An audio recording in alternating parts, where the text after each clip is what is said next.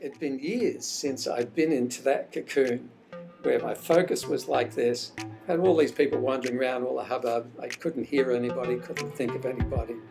And I was just in the moment of being the biggest, baddest gorilla I could be at that time. And it was just a cool feeling, you know, to, to have that. So, uh, but you know, a lot of the time you never get there, especially as an inexperienced competitor, because he's got all this other distraction. Am I training properly? Am I doing this? Am I? So I've got This year and next year. I've got this year and next year, so I'm not in a great hurry. Not in a great hurry, Yeah. but we want it this year. But 2020. I- we I- need some good news for 2020. Yeah, no, I, I, I- think that that's right, and I love the fact that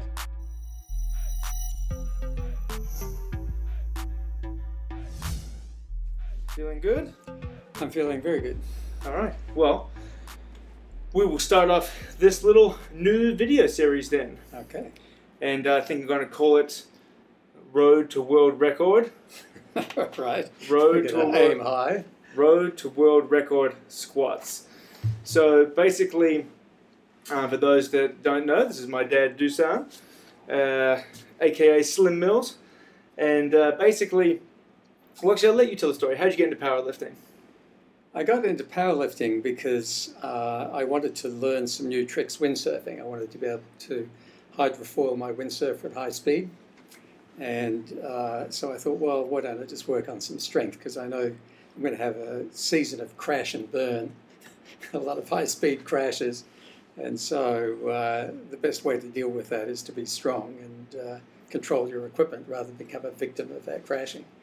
So uh, that's how it started. I said, hey, Nev, get me strong. I want a hydrofoil. That's right. So Mm.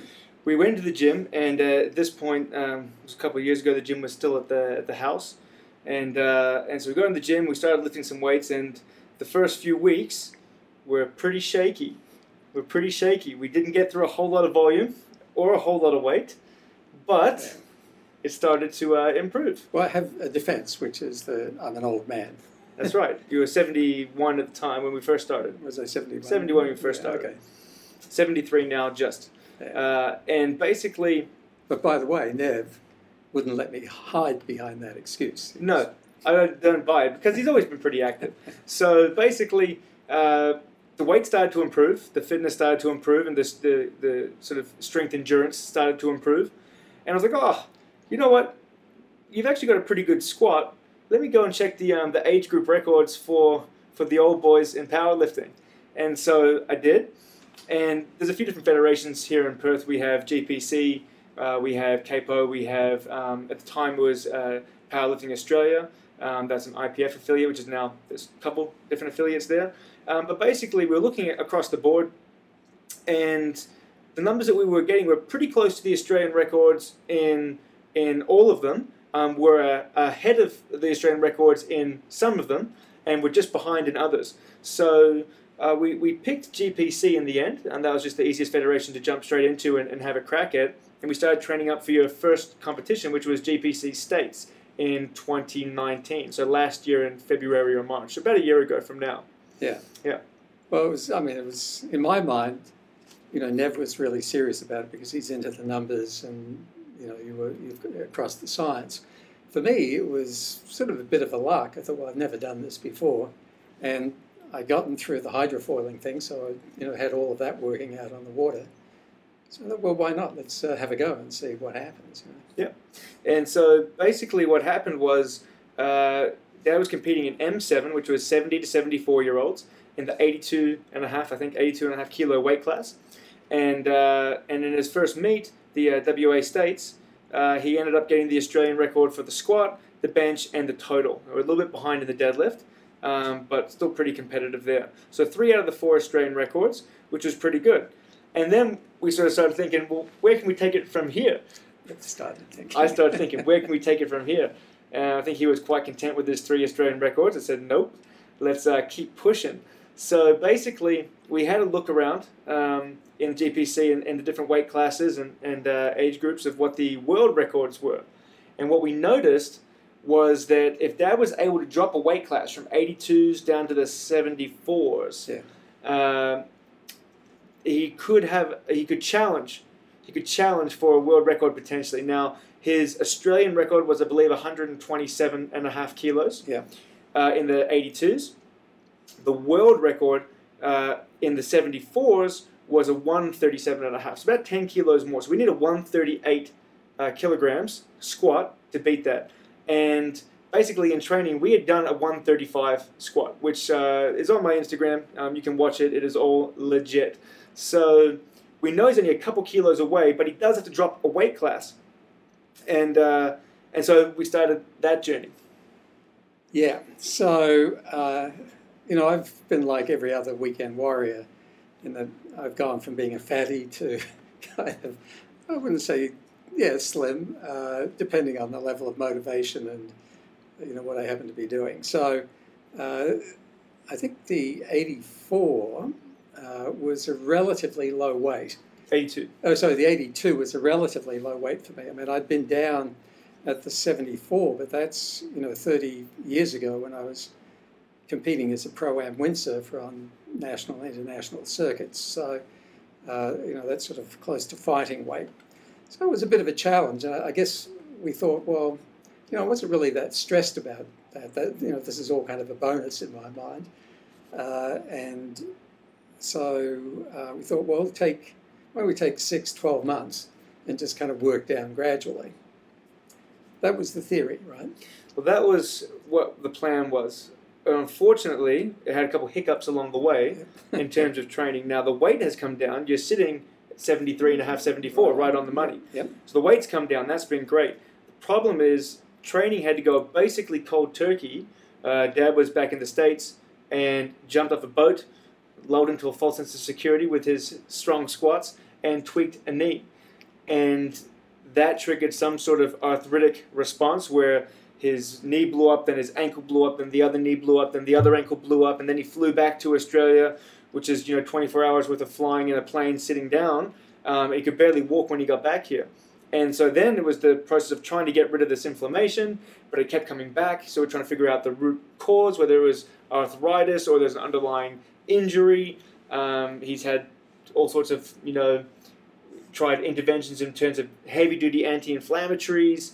Um, we changed the diet. We tried a carnivore diet for a while, which had some some Oh, no, Pretty that good was success. good, yeah. yeah Yeah, so the uh, so I was uh, in pain for about two and a half months, barely able to walk, and it just you know I had several doctors look at it, and of course um, at the end they were all defeated. They had no idea. Uh, there was a general conclusion that I'd triggered some sort of autoimmune response, and that uh, the body couldn't turn it off, and so it was just hyper protecting all of these things randomly. So one day I'd be fine, the next day it would blow up, etc. Uh, any event, uh, I think it was really your idea uh, after there was a general conclusion that it was probably uh, an autoimmune thing uh, to do an elimination diet because I'd done all of the blood work and I had no markers for disease or arthritic condition or any of these other things. So it clearly wasn't that. And uh, your idea was well, maybe there's a dietary contribution that's supporting the autoimmune going haywire. And so uh, he said, Well, you said, hey, you know, why don't you try carnivore? Well, within two weeks of going carnivore, I had no inflammation. I then celebrated by eating a quarter of a block of cheese. and the next day, I was like the Michelin man. I kind of blew up again. So we stopped that immediately, and it all went away. And so um, I've gone from basically four months of not being able to train or walk. And by the way, during this whole time, I'm training the upper body. yeah So upper body is killer. The lower body is in a different world. Um, but after four and a half months, I've just now, for the last three or four weeks, had complete relief, not taken any drugs. In fact, I've gone off all of the other meds that I was taking, a variety of things, just supplemented, uh, you know, vitamins and a few things like that. Um, and um, the only after effect is some mild constipation because you actually don't poop too much because it's the body efficiently absorbs all of those nutrients. It doesn't leave very much left over. And what is left over? I think I, I think we decided that uh, this is terrific for younger people, but older people have constipation for a variety of reasons, and maybe it's useful to take a little bit of fibre. So we're, we're just kind of tweaking that at the moment. In any event, short story is I'm back in the gym again for the first time, and you know, well, you, you took Well, me through the paces this week. Yeah, back in the gym for the first time, uh, just in time to get closed down by the coronavirus. Yeah, right. First session was at 10 a.m. on the Monday that we had to close. So Amazing. luckily, we're in the position where um, we own the gym. So we're not really, you know, the gym is closed, but Dad can still train. And uh, I guess this uh, mini series that I'm going to be launching on uh, YouTube is a part of all the social media that I'm going to be putting out there over the next um, couple months under determined amount of time until the gym can reopen. Uh, but this mini series is going to focus on getting Dad into shape and ready for a world record squat attempt come Masters this November if it doesn't get cancelled. Well, uh, I've got a window uh, which is to age 75, 74 74. Yeah.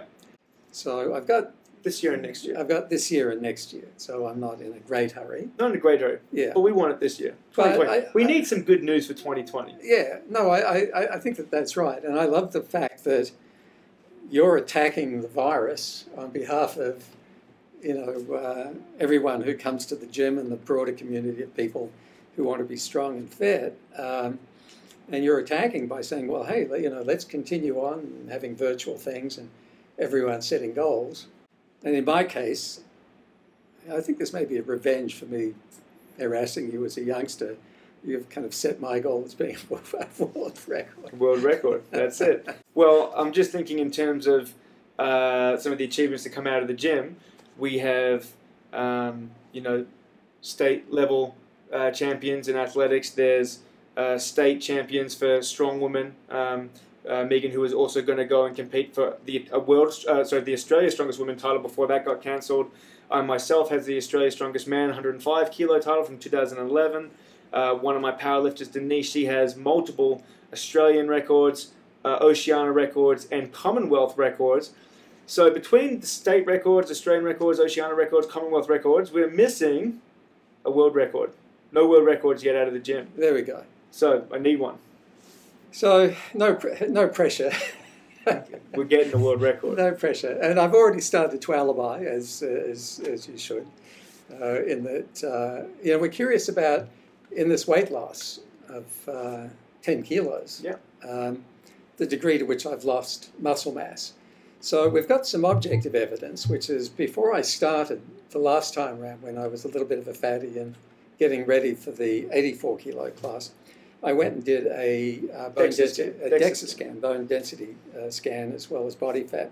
So we've got that picture and all of that data, and I think next week, having lost all of this weight, it'll be interesting to see uh, what the new baseline is that we're coming back from.